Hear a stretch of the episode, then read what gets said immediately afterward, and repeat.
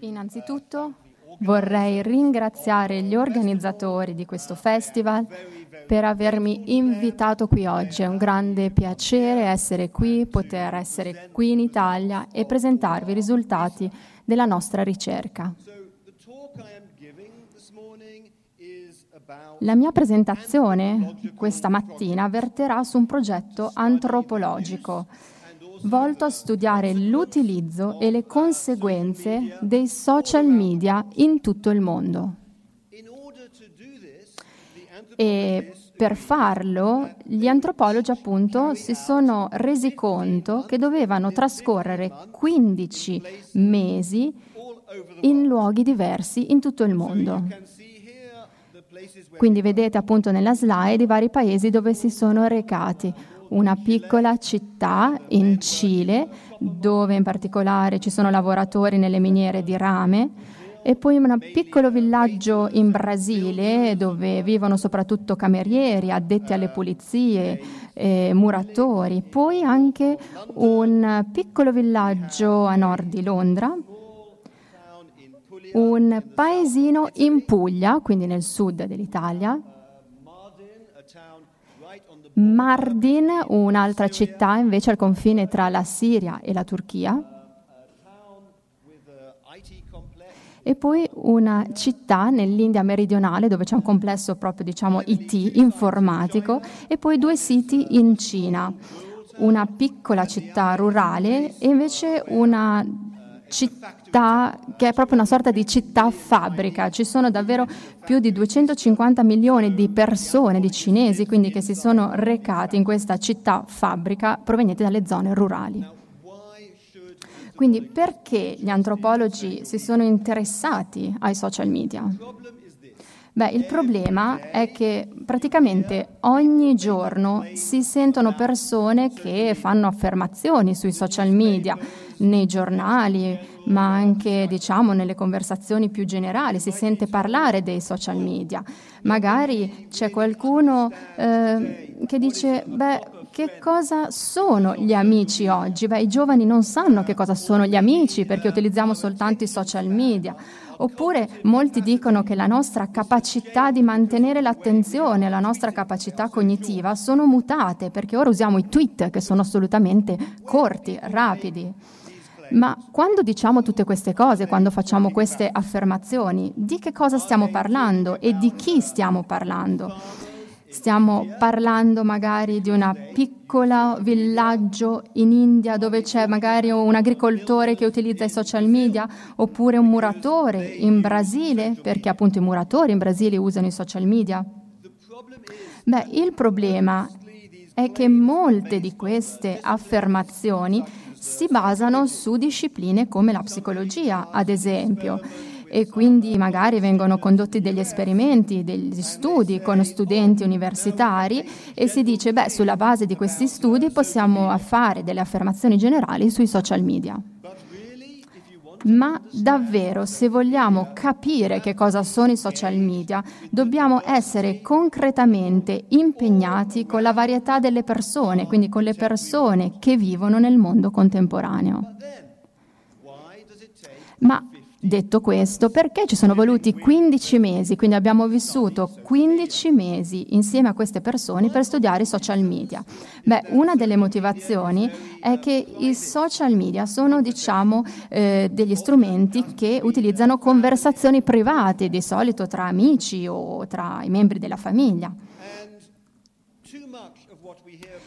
E spesso appunto viene detto che i social media in realtà vengono utilizzati, non so, come Twitter per dati pubblici, quindi tutto ciò che viene pubblicato, ma per capire davvero i social media dobbiamo capire che cosa viene spedito dalle persone, quindi i messaggi che vengono scambiati ad esempio con WhatsApp oppure con Snapchat. E se non condividiamo queste informazioni non possiamo capire i social media, ma dobbiamo anche tenere presente che la gente non condivide con estranei, diciamo, questi social media privati. A volte, infatti, bisogna conoscere una persona per almeno un anno intero prima che questa persona si fidi di noi e condivida informazioni intime, anche se appunto sa che queste informazioni verranno utilizzate poi per delle ricerche didattiche, quindi non verranno condivise con altri. Quindi, in sostanza, per costruire fiducia ci vuole molto tempo. L'altro punto che vorrei sottolineare è che quando abbiamo iniziato il nostro lavoro non sapevamo il perché le persone postano quindi messaggi sui social media. Forse ha a che fare con la religione, forse con l'istruzione, forse anche il tipo di lavoro che svolgono o anche la natura della loro famiglia cosa fa la famiglia, oppure che cosa sta accadendo a livello politico. Magari ci sono anche altre motivazioni per le quali postiamo.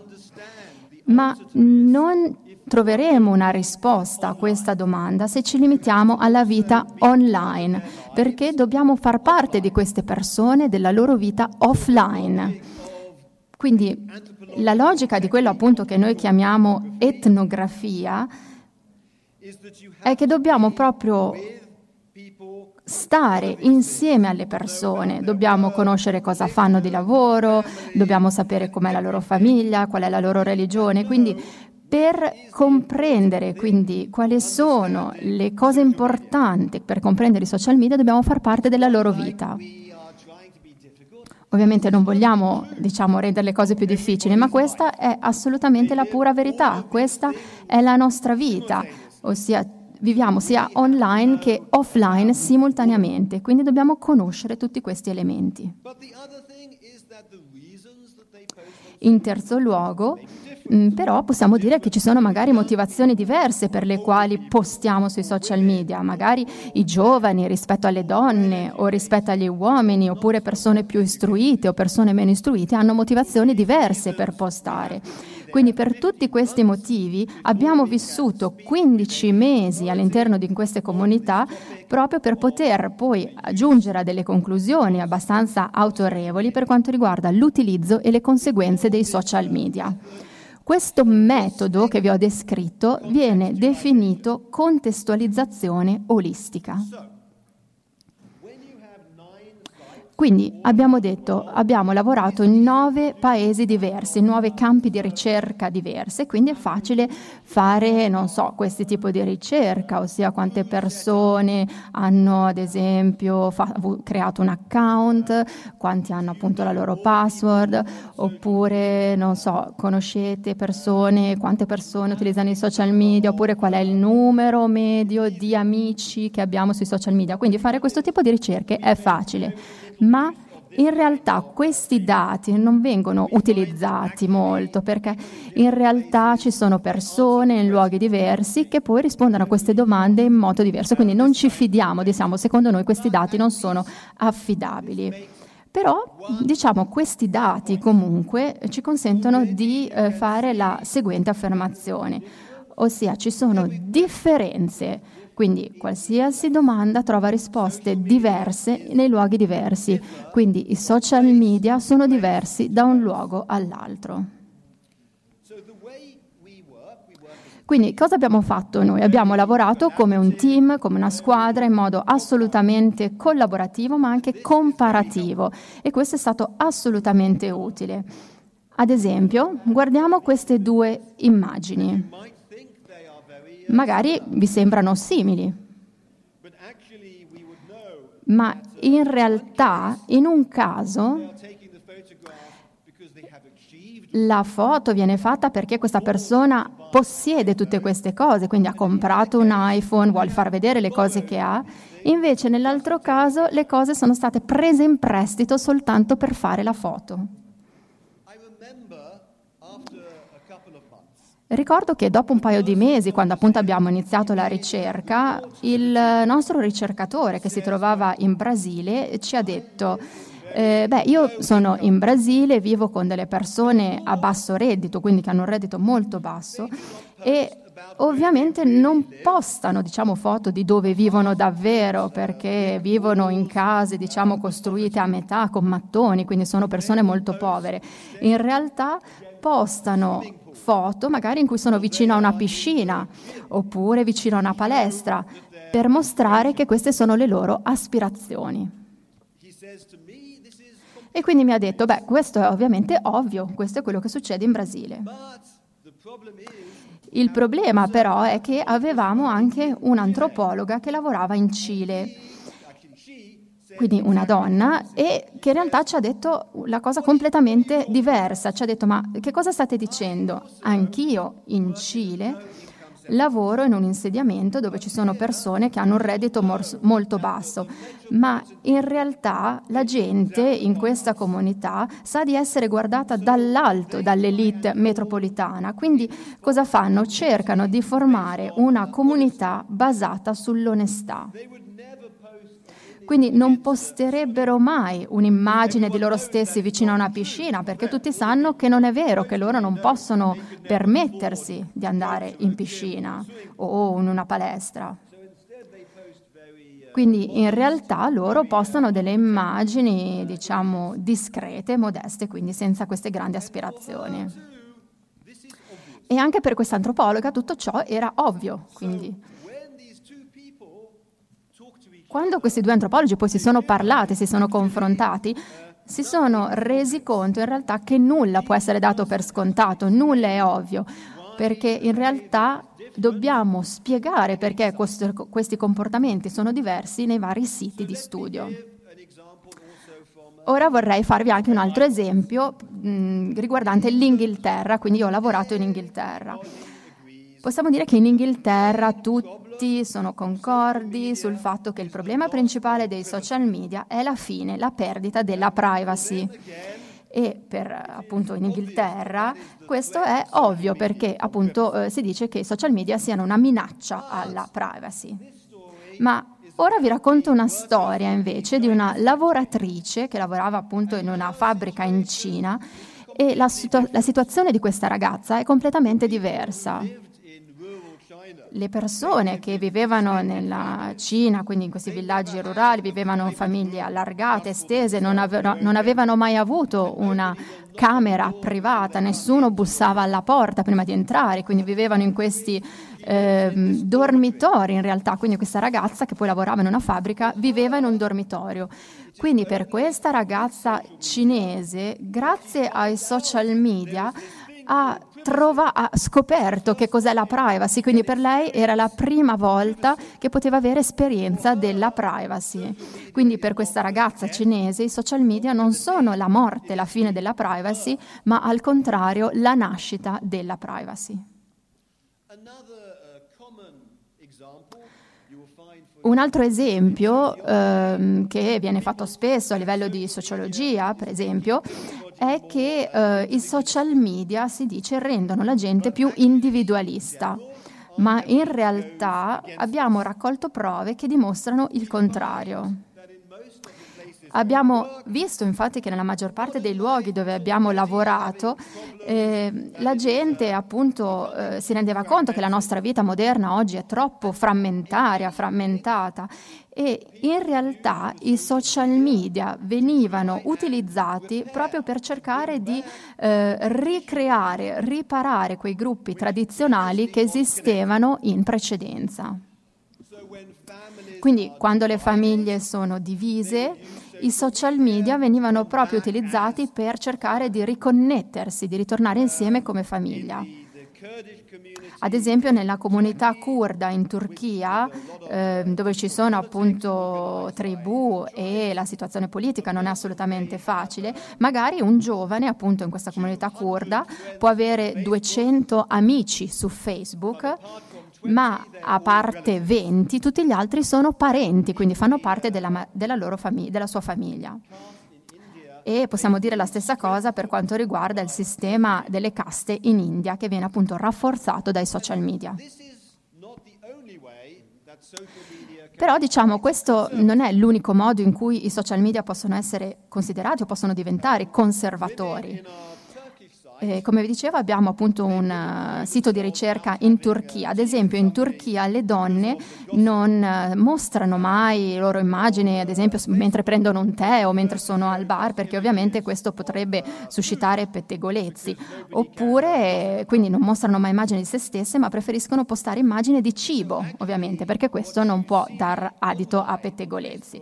Quindi in questo caso quello che vediamo online, che viene pubblicato ad esempio da queste donne turche, è più conservatore rispetto a quello che succede offline, quindi nella vita reale. Però dobbiamo anche ricordare, ad esempio, che prima dell'avvento dei social media era impossibile, ad esempio nella società eh, musulmana, era impossibile che i giovani uomini e giovani donne fossero in contatto senza che i genitori fossero a conoscenza di questa cosa, quindi lo sapessero. Ma come potete vedere invece da questa immagine, la situazione è cambiata perché online è possibile avere, non so, un ragazzo segreto che magari ci manda, ci invia 500 messaggi su WhatsApp. Quindi in questo caso ovviamente deve essere WhatsApp, ma non Facebook, ovviamente, perché altrimenti sarebbe visibile. Poi dobbiamo ricordare che molto spesso si parla di politica e di social media ma in generale abbiamo riscontrato che eh, nei social media troviamo meno materiale politico di quanto ci saremmo aspettati. E questo non è sorprendente se pensiamo, non so, a un luogo come il confine tra Turchia e eh, Siria, quindi ovviamente in, luoghi dove ci sono problemi politici, di repressione politica, questo può essere naturale. Ma abbiamo riscontrato questa situazione anche ad esempio nel sud dell'India, dove invece la situazione è diversa, quindi non ci sono questi problemi eh, politici. E in realtà il motivo diciamo, di questa situazione non ha nulla a che fare con la politica. In realtà le persone considerano i social media come eh, sociali, invece la politica è qualcosa che può portare divisione. Quindi quando magari si parla con gli amici o con parenti, magari evitiamo di parlare di politica perché può creare una divisione, quindi delle opinioni diverse all'interno della famiglia. E questo è il motivo perché non ci sono, diciamo così, tante argomentazioni politiche sui social media.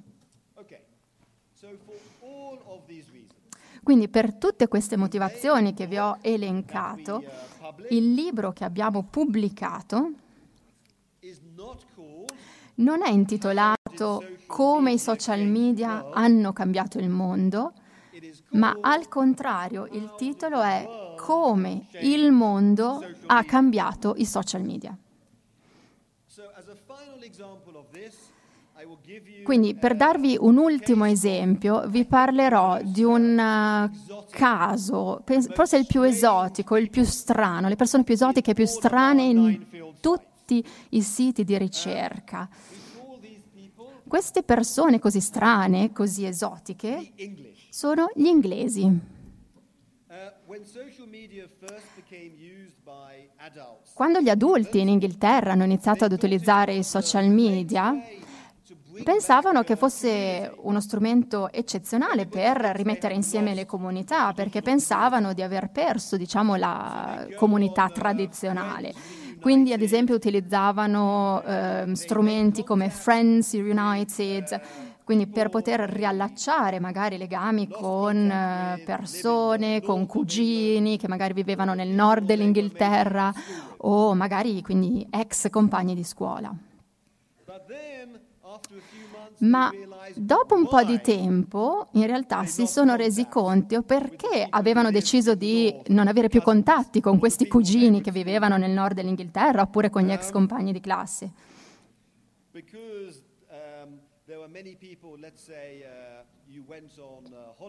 Ad esempio ci sono persone con cui andiamo in vacanza magari e così magari non vogliamo poi mantenere rapporti troppo stretti poi con le persone con cui siamo andati in vacanza. Quindi i social media avevano acquisito una nuova funzione, un nuovo scopo, ossia tenere le persone alla distanza giusta. Quindi non troppo vicini a noi e non troppo lontani. Quindi vogliamo essere in contatto magari con i nostri parenti, ma non vogliamo magari telefonarli oppure non vogliamo invitarli a casa nostra. Quindi tutto ciò si può fare perché sono su Facebook e quindi possiamo avere un contatto con Facebook. Quindi gli inglesi considerano i social media come il tempo, no? il clima inglese, quindi non troppo freddo, non troppo caldo, una sorta di grigiore costante. Credo che ovviamente non siano solo gli inglesi, magari anche altri lo fanno, ma non tanto quanto gli inglesi. Quindi vi ho parlato delle differenze che ci sono nei vari paesi, in questi diversi siti di ricerca, però possiamo anche arrivare a fare alcune generalizzazioni sui social media. Ad esempio, i social media rappresentano un cambiamento nella comunicazione umana. Beh, perché? Perché fino ad ora ovviamente mh, mm, abbiamo sempre utilizzato la comunicazione orale, quindi parlando al telefono ad esempio, oppure eh, comunicazione testuale, quindi scrivendo. Però dobbiamo riconoscere che invece con i social media il visuale, il visivo è diventato sempre più importante e quindi è diventato parte integrante della comunicazione. Pensate al termine inglese Snapchat. Snap si riferisce alla foto, alla fotografia, quindi chat parlare, quindi significa proprio chattare, parlare con le fotografie.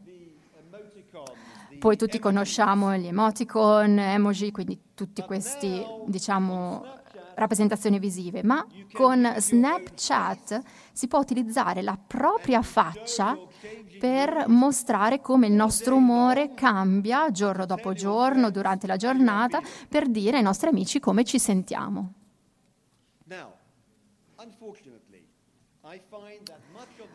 Purtroppo, però, quando parliamo dei social media, dobbiamo riconoscere che tutti parlano di un'unica immagine iconica, ossia il selfie.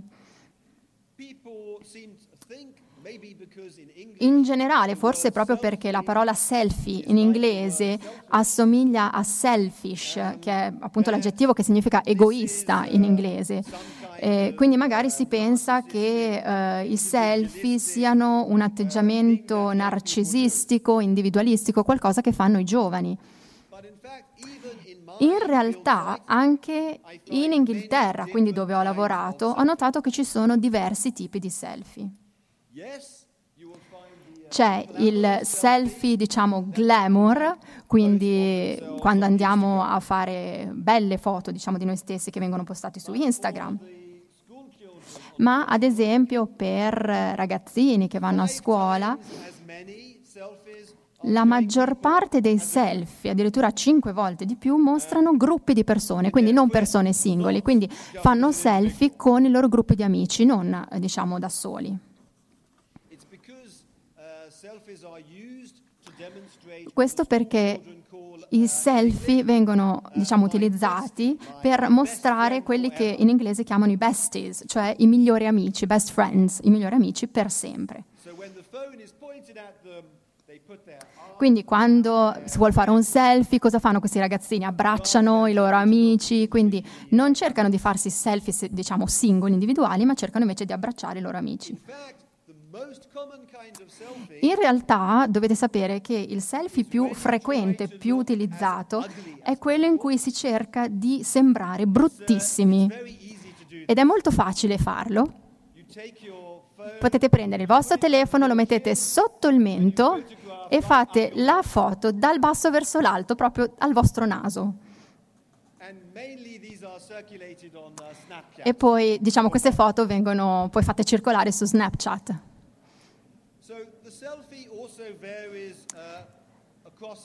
Abbiamo anche visto però che i selfie variano da una cultura all'altra.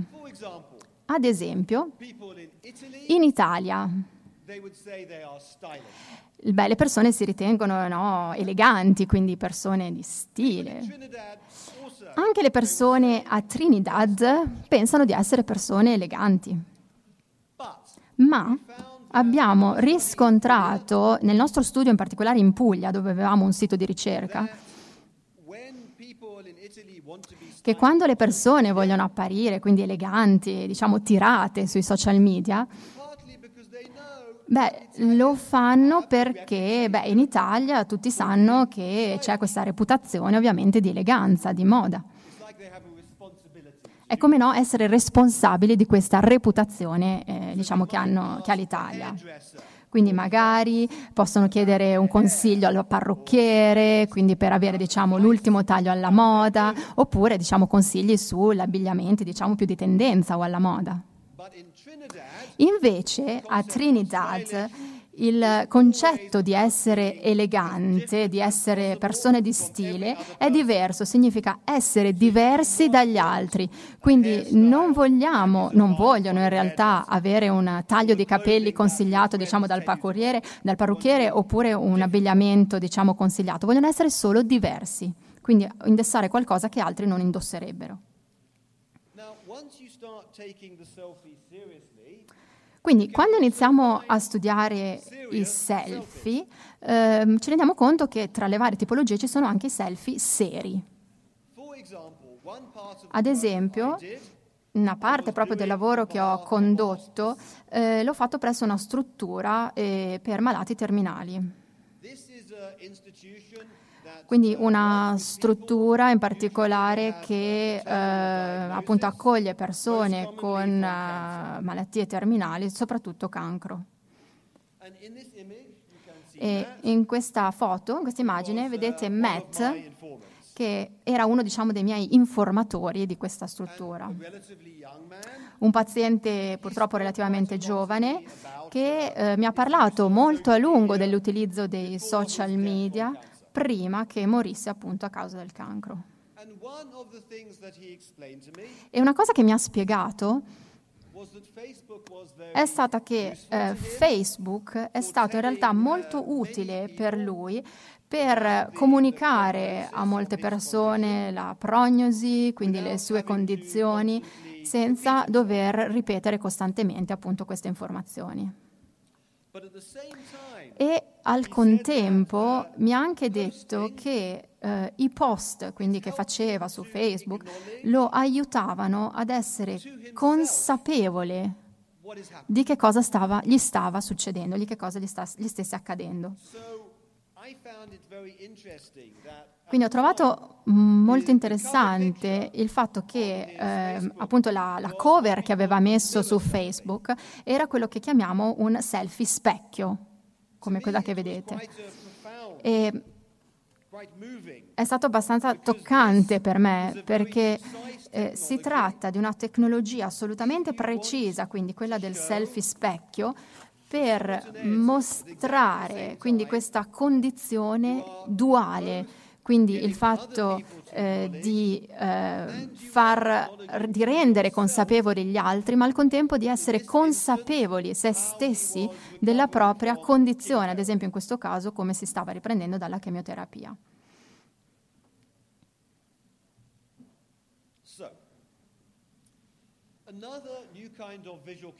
Poi, invece, un'altra forma di comunicazione visiva che è emersa soprattutto in conseguenza dell'utilizzo dei social media è il meme. E um, alla fine della nostra ricerca, della nostra analisi, abbiamo così trovato una, delineato una spiegazione del meme che abbiamo proprio definito la polizia morale di Internet. Possiamo dire che ci sono meme seri e altri invece che sono divertenti. Questo è un esempio di meme serio.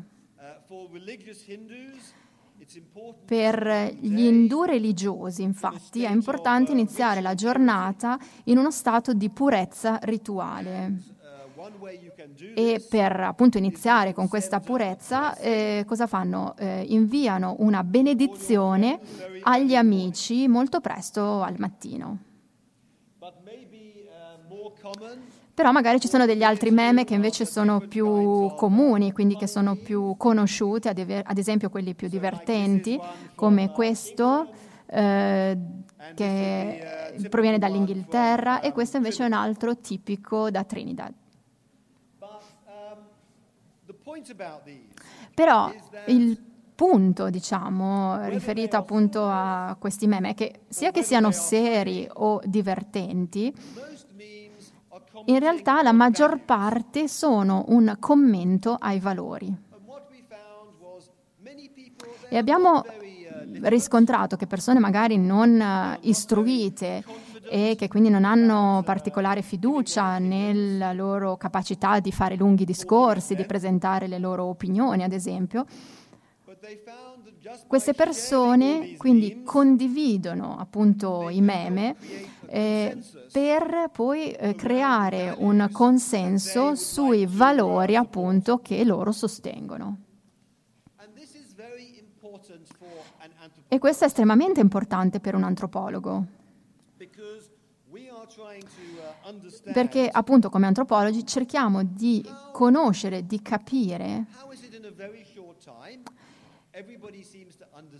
come ci si comporti in modo giusto e in modo sbagliato sui social media, quindi qual è il comportamento giusto e quello sbagliato. E queste regole, queste norme diventano ancora più evidenti quando si ha la possibilità di vedere centinaia, migliaia di immagini e quindi si riescono a vedere quelle che sono tipiche, immagini tipiche. Ad esempio, gli abitanti di Trinidad sono attenti a come si vestono prima di postare, diciamo, delle foto online. Invece gli inglesi non lo sono affatto.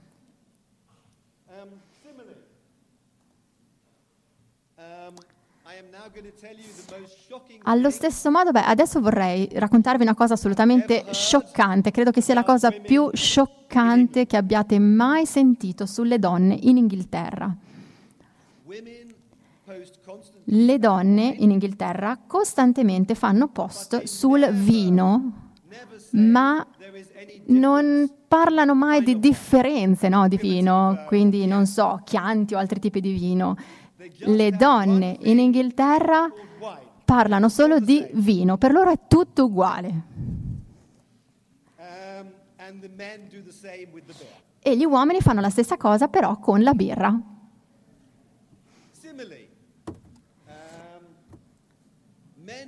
Poi abbiamo riscontrato che gli uomini, ad esempio, fanno molti post sul cibo, ma sempre cibi calorici, quindi che fanno ingrassare.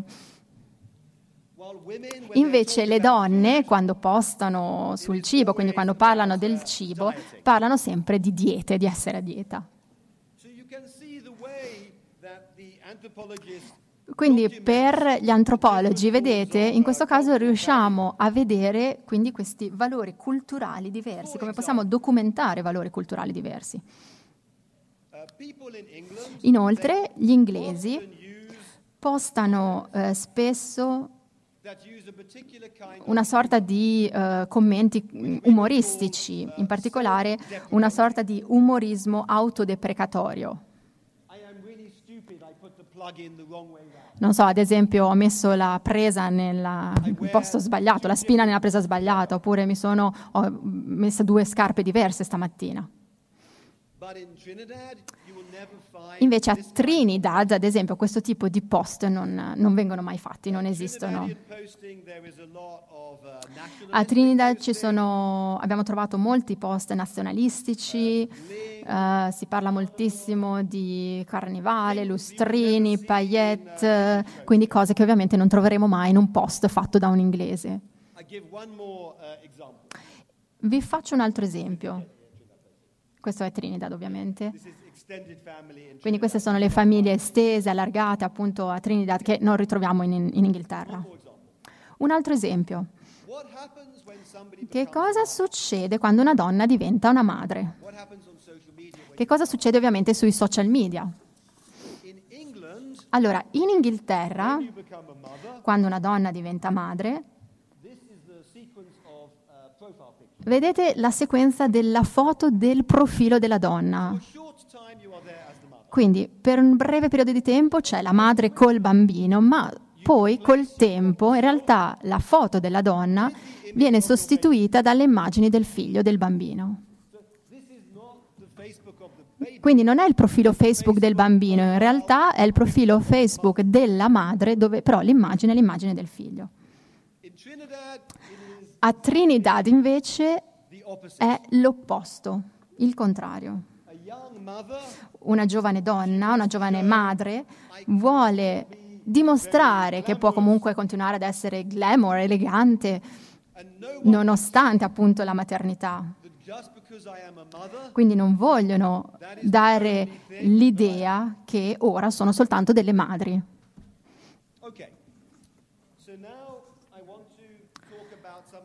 Quindi detto ciò vorrei passare a delle generalizzazioni che possiamo diciamo, trarre dalla nostra ricerca, dalla ricerca che abbiamo fatto. Prima di tutto abbiamo coniato il termine polimedia. Questo eh, termine non significa che abbiamo soltanto diciamo, più media disponibili, quindi una scelta più ampia. In realtà mh, è cambiato il nostro rapporto con i media perché ne abbiamo di più e sono più sociali e anche più morali in un certo senso. Questo perché? Perché in passato il motivo per il quale sceglievamo un social media rispetto a un altro era il costo oppure la disponibilità. Ora però, quindi se abbiamo, non so, una, appunto sul nostro computer o sul telefono, diciamo un piano tariffario che ce lo consente, in realtà non c'è problema di accesso, di disponibilità, di costo. Quindi significa che in realtà dobbiamo spiegare il motivo per il quale abbiamo utilizzato un medium rispetto a un altro. Ad esempio, la mia ragazza mi ha lasciato, ma l'ha fatto con un messaggino su WhatsApp non so, magari poteva telefonarmi, no?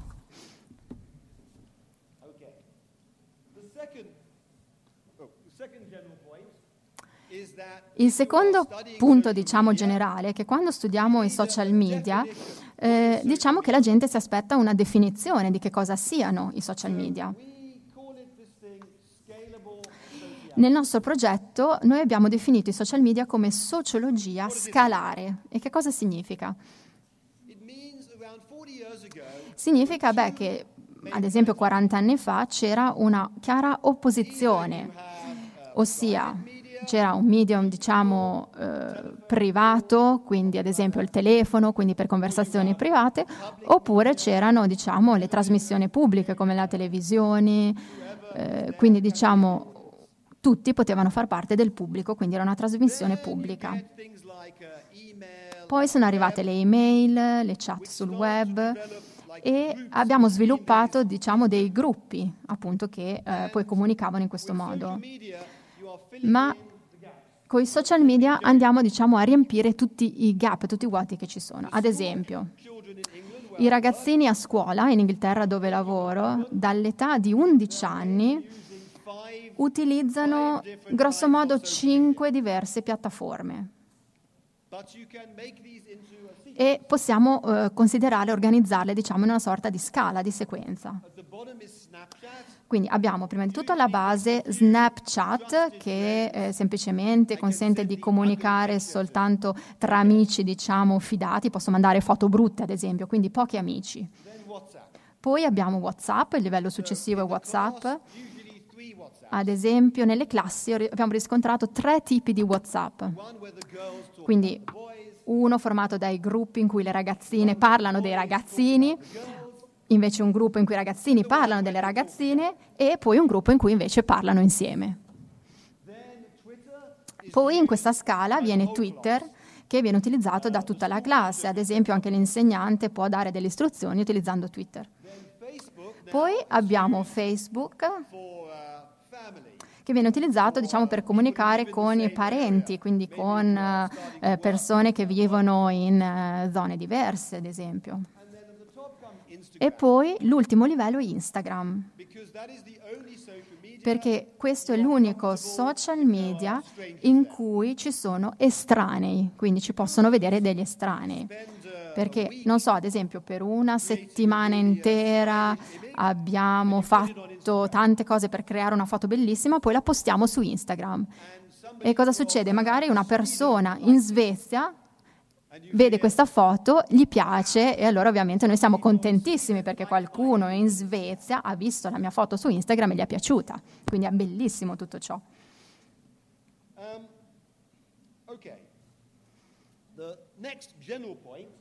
Poi ora vorrei fare un'altra, eh, diciamo, generalizzazione per quanto riguarda in particolare lo studio dei social media. E questo perché? Perché chi lavora eh, sulla diciamo, ricerca su internet, sui social media, di solito si concentra sulle tecnologie, sulle piattaforme e spesso anche sugli interessi commerciali di aziende, ad esempio ovviamente la società Facebook.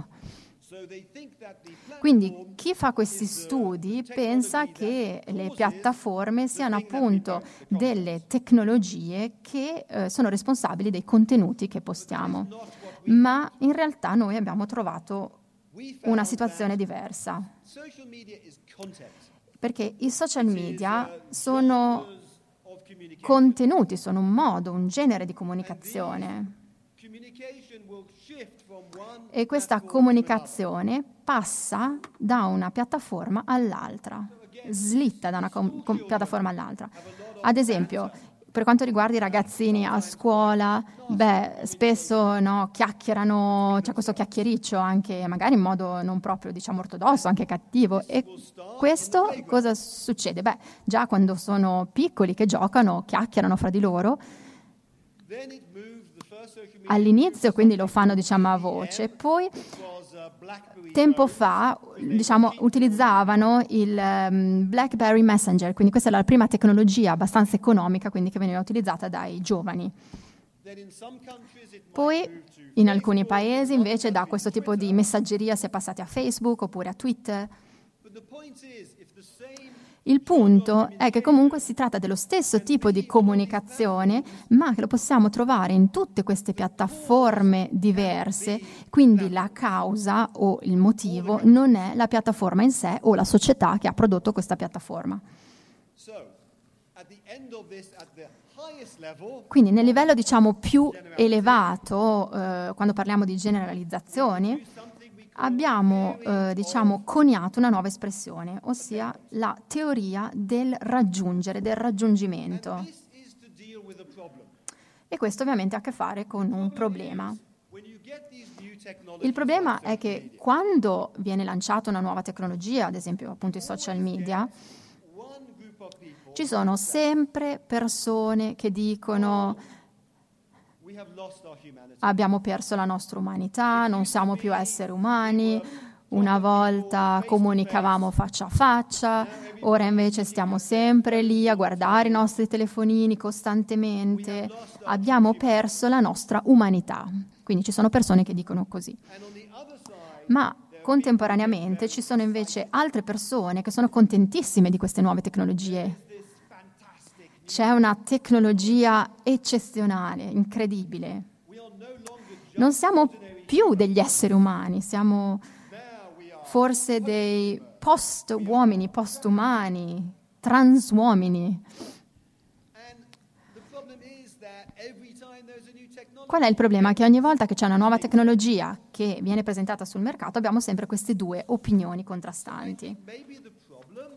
E quindi forse il problema sta proprio nel significato della parola umanità.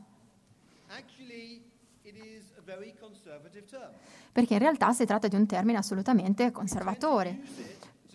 Parliamo di umanità, utilizziamo diciamo, il termine umanità solo per indicare le cose che siamo stati in grado di fare finora come esseri umani.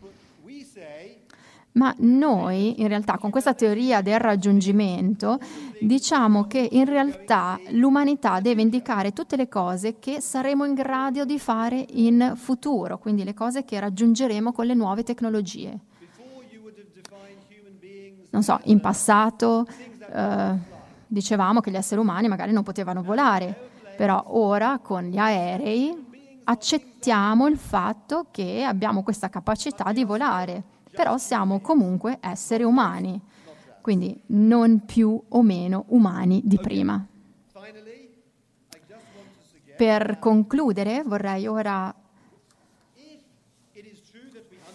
Vorrei ora appunto condividere con voi quanto segue. Beh, se noi appunto abbiamo studiato social media, ovviamente dovre- dovremmo utilizzare i social media in modo proficuo per noi stessi. E come vi ho detto, appunto abbiamo utilizzato un approccio olistico per la nostra ricerca che vi ho illustrato, abbiamo anche creato una sorta di approccio olistico per disseminare, per diffondere la nostra ricerca alle persone, i risultati della ricerca alle persone. Abbiamo quindi utilizzato le nuove tecnologie, le tecnologie di comunicazione digitali. Quindi abbiamo davvero sviluppato un'intera gamma di output partendo diciamo dalla tecnologia più comune, più popolare. Ad esempio, abbiamo notato che oggi per imparare molto spesso si utilizzano video su YouTube che però non sono più lunghi di 5 minuti. Quindi anche noi abbiamo creato 130 video che però non sono più lunghi di 5 minuti. Se andate, visitate il nostro sito web, appunto Why We Post, trovate tutti i video e anche le conclusioni appunto del nostro, della nostra ricerca. E la cosa positiva è che trovate tutto in italiano, quindi è stato tutto tradotto in italiano.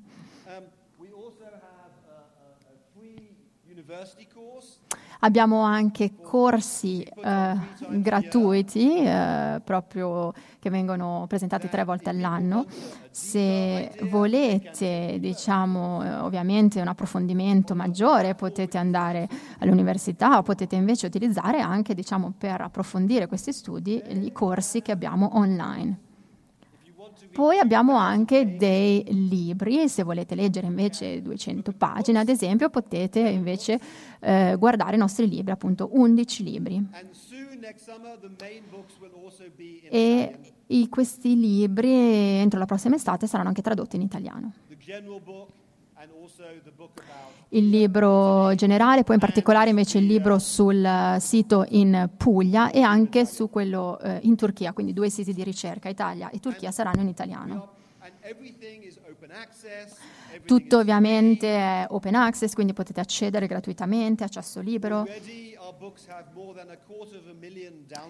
E per quanto riguarda i nostri libri abbiamo già avuto più di 250.000 download, persone in tutto il mondo, quindi dalle Filippine, in Etiopia. E per gli antropologi come noi davvero siamo contenti del fatto che le persone che leggono i risultati del nostro studio non sono soltanto le persone con le quali abbiamo lavorato, ma anche persone da tutto il mondo interessate alla nostra ricerca. Quindi concludendo spero di avervi illustrato la nostra ricerca, di avervi dato un'idea di quello che abbiamo fatto e ora se ci sono domande ovviamente sono a disposizione. Questo progetto che vi ho presentato si è concluso ma a ottobre inizieremo un nuovo progetto che durerà sempre cinque anni e in questo caso ci concentreremo invece sugli smartphone e in particolare sullo sviluppo di eh, app per la salute, quindi applicazioni per la salute appunto sui dispositivi mobile. e uno dei siti di ricerca sarà l'Italia anche per il prossimo progetto.